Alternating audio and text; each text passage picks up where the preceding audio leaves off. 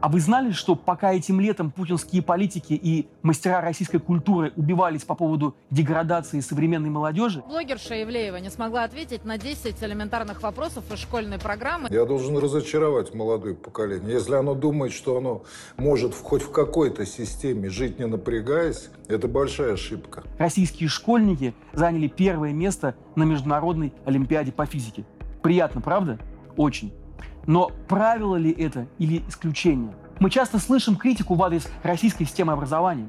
Специалисты, да и сами родители нередко говорят, что знания, которые дают детям в наших школах, разрознены и неприменимы в жизни. Учителя перегружены бумажной работой и плохо мотивированы. А теперь еще и политинформацию ввели, а скоро уже и начальную военную подготовку добавят. Давайте разберемся, так ли плоха российская система образования в принципе. В чем ее плюсы и минусы? Чем она отличается от советской или европейских систем образования? Об этом наше сегодняшнее видео. С вами Павел Каныгин. Смотрите другие мои разборы на YouTube-канале «Продолжение следует» и в эфире телеканала «Дождь».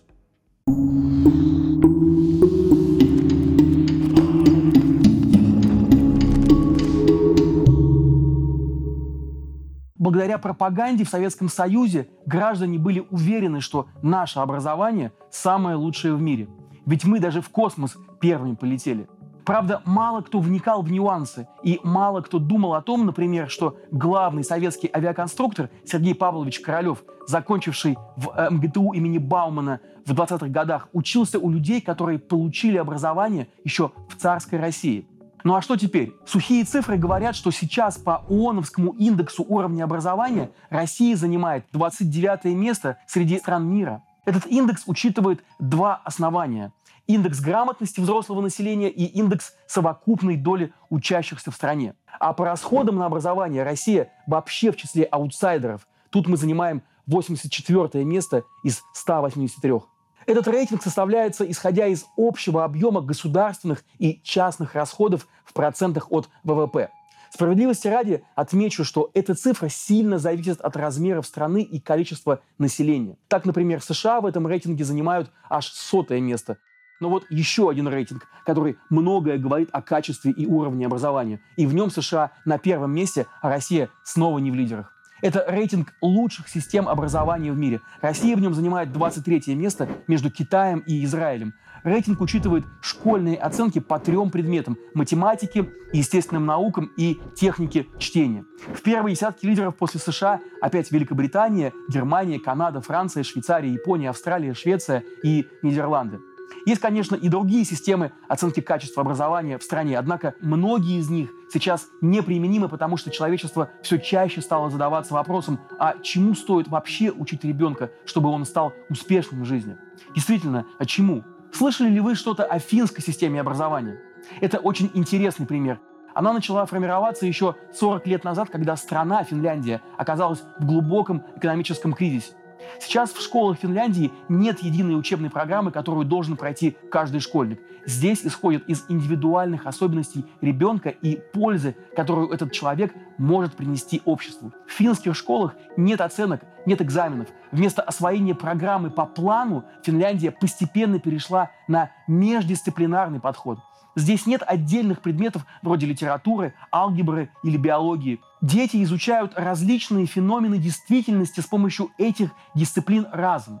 Например, Вторую мировую войну одновременно рассматривают через призму математики, географии, истории и литературы. Есть у финнов и непривычные для нас предметы. Например, есть такой курс «Работа в кафе». Но не спешите иронизировать, там серьезные предметы. Школьники, например, осваивают английский язык, основы экономики и коммуникации. Дети работают с педагогами в небольших группах, решая не теоретические, а практические задачи. По мнению чиновников от образования, такая система учит юных граждан Финляндии самостоятельности и ответственности за принимаемые решения, а еще учит их думать и анализировать, а не слепо выполнять инструкции и зубрить во многом бесполезные знания. А еще она учит взаимодействовать с другими и формирует навыки командной работы, то есть развивает эмоциональный интеллект. Финны уверены, что именно реформа образования помогла их стране выйти из глубокого экономического кризиса.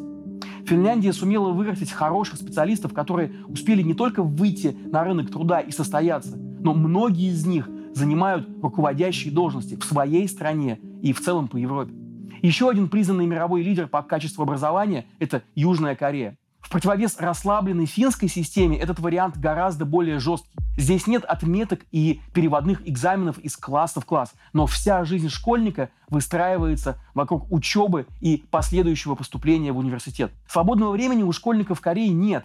Учеба в средней и старшей школе начинается в восемь тридцать утра и длится до шестнадцати. Далее начинаются дополнительные занятия в частных академиях. И все дети занимаются спортом, хореографией, искусством, а также дополнительно по основным школьным предметам. И в среднем учебный день ребенка в Южной Корее заканчивается в десять часов вечера. Южная Корея тратит на образование огромное количество денег – семь процентов от вэ вэ пэ. В семейных расходах образование – это большая часть расходов. Больше половины семейного бюджета идет именно на обучение детей. При всей его результативности у такого подхода, безусловно, есть и свои серьезные изъяны. К подростковому возрасту у многих корейских ребят отмечаются психические расстройства, а несданный экзамен при поступлении в институт – это самая частая причина самоубийств. Ведь если корейский подросток не поступает в вуз, то общество на нем фактически ставит крест. Ну и как не вспомнить США. Американские университеты уже много лет задают мировые образовательные стандарты по многим направлениям. В этом году у них уже и школьное образование вышло в лидеры. И в чем же его особенности? В системе образования США нет государственных стандартов. Их устанавливают власти штата. При этом старшеклассники учатся по индивидуальному плану. Например, в десятом классе из шести предметов пять являются обязательными, а один студент выбирает сам. В одиннадцатом и двенадцатом классах можно выбрать уже два предмета из шести. В зависимости от школы на выбор может предлагаться до пятидесяти различных предметов, от океанологии до основ криминалистики. В перечень основных предметов входят математика, естественные и гуманитарные науки, а также физкультура, религиоведение, если школа католическая, и творчество. Творчеству в США вообще уделяют много внимания. Здесь считают, что рисование, лепка, цифровая фотография помогают детям проявить свои эмоции и потенциал, которые затем будут реализованы при изучении других предметов. На выборе предметов опции для ученика не исчерпываются. С десятого класса, например, основные дисциплины можно изучать на разных уровнях. Глубину погружения выбирает сам подросток. Предметы можно изучать на базовом, углубленном или продвинутом и даже университетском уровне. И даже в бесплатной государственной школе дети могут изучать высшую математику, если они готовятся к поступлению в ведущие технические университеты. Система образования в США – это конструктор, который каждому может предложить что-то по потребностям и по интеллектуальным возможностям. Например, когда я учился в Гарварде, первое, что меня поразило, это то, что и студенты-бакалавры, и магистры самостоятельно конструируют свою учебную программу, выбирая из огромного количества дисциплин и междисциплинарных классов. От ораторского искусства «The Art of Public Speaking» до классов по теории игр и высшей математике. Причем оценки по итогам семестров ставят не только профессора студентам, но и студенты тому, как преподаватели вели классы и насколько эти классы были полезны. Таким образом формируется гибкая среда, нацеленная на постоянное совершенствование учебного процесса. И такой подход, конечно, не идет ни в какое сравнение с тем, что есть в российских вузах и даже эм гэ у, где я начинал учиться. И где студенты идут по строго-настрого закрепленной программе, созданной людьми в массе далекими и от практики, и от современных знаний.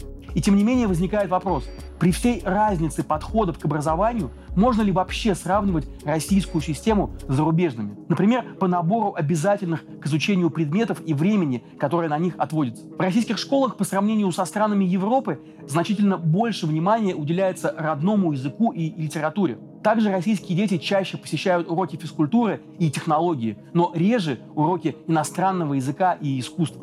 Социальные же науки десятилетние российские школьники, в отличие от сверстников в странах Европы и Азии, и вовсе не изучают. И что касается методики преподавания. Большинство российских школ одинаковы как в содержании образования, так и по уровню требований. За рубежом школы чаще сами составляют свой учебный план, адаптируя его под особенности детей и учителей конкретного региона.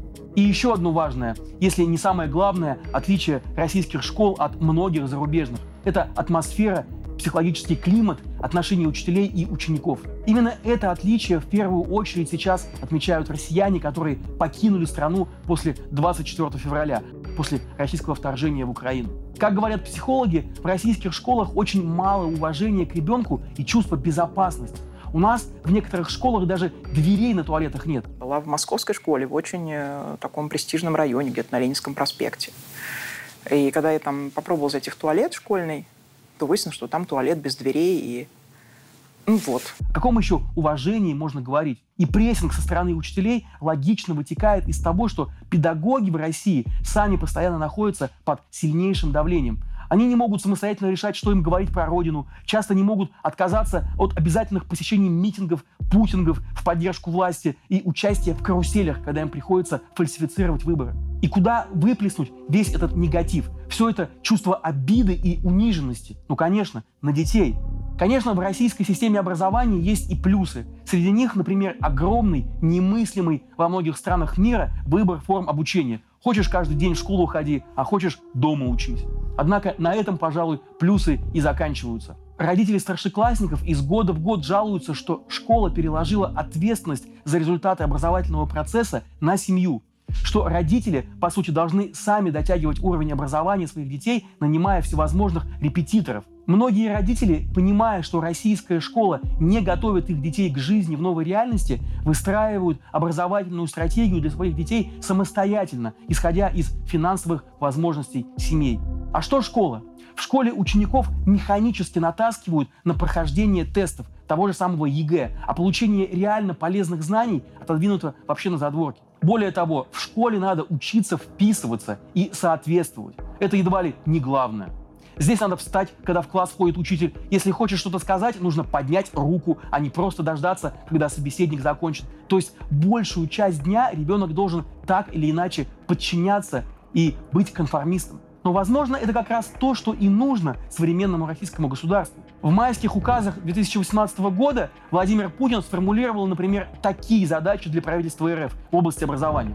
Первое. Вывести Россию в десятку лучших стран по качеству образования к две тысячи двадцать четвёртому году. И второе. Обеспечить воспитание гармонично развитой и социально ответственной личности на основе духовно-нравственных ценностей народов Российской Федерации, исторических и национально-культурных традиций. Конец цитаты.